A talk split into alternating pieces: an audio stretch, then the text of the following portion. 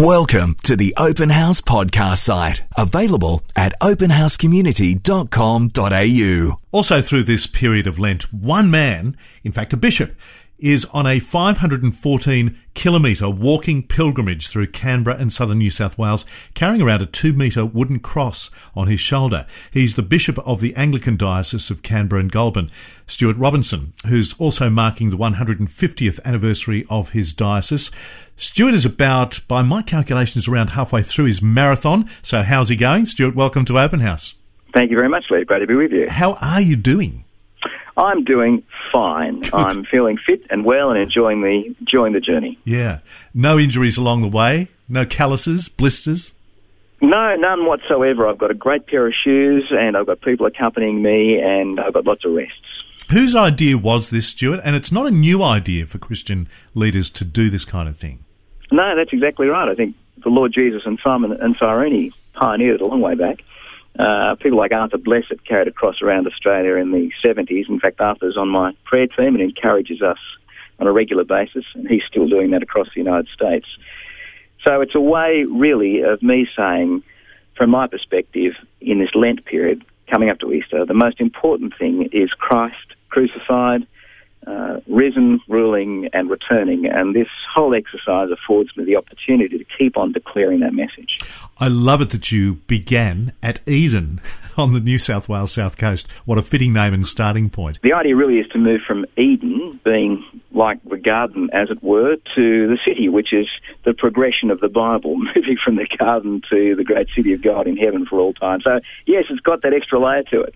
How much does the cross weigh, do you know? It's about 15 kilograms. It's not onerous. Uh, but when people assist me and carry it from one end, it actually puts more weight on my shoulder. But uh, really? uh, yeah, you're helped by a little wheel on the back, which is, at, I'm sure, at, great help. At times we use the wheel. That's exactly right. So, what's been the response of people outside of the church as you've turned up through these towns carrying this wooden cross? Yes, it's very heartening. As we work, as we work and walk through the various towns and villages, people are remarkably respectful and deferential, and people then are invited to some of the small public events that we've been holding, and the response has been wonderful, and people have given their lives to Christ.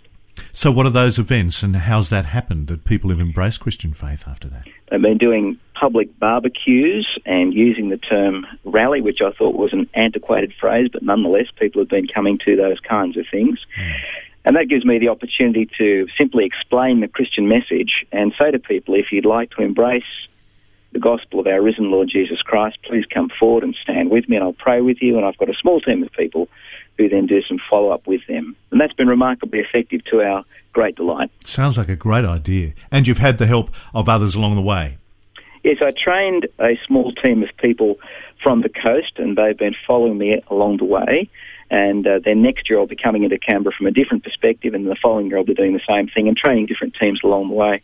That gives me a chance to work with local leaders to train them in that form of evangelism and early disciple making. Gives me an opportunity also to model what it is to preach in a uh, short, sharp, succinct manner with an expectation that people will respond. So, where and how will it end, Stuart? On this particular trip, I'll end up in Canberra on Easter Day, and my offices are in London Circuit, and I'll meet with a small group of people I expect early in the morning, and then make our way around the Legislative Assembly across Kings Avenue Bridge, around Parliament House, and then where the Australian Centre for Christian, Christianity and Culture is in Barton, there's a big cross there. At 7.15 on Easter morning, uh, I'll be holding a meeting and again preaching evangelistically and I expect a number of different groups will join me, but even if it's not a large crowd, it affords me the opportunity of preaching Christ on Easter Day in our nation's capital. And continue the journey in the years to come. Yes, that's the idea. The response so far has been very, very positive, and I think over the next couple of years, over the next three years, in fact, uh, I'll be doing it and coming into Canberra from different angles, from different parts of my diocese. Stuart, we wish you very well and we'll keep track of how you go. Thank you so much indeed for joining us on Open House. It's a great privilege, Lee. Thank you for asking me. We hope you enjoyed this Open House podcast thanks to Christian Super and Real World Technology Solutions. To hear more from Open House, visit openhousecommunity.com.au.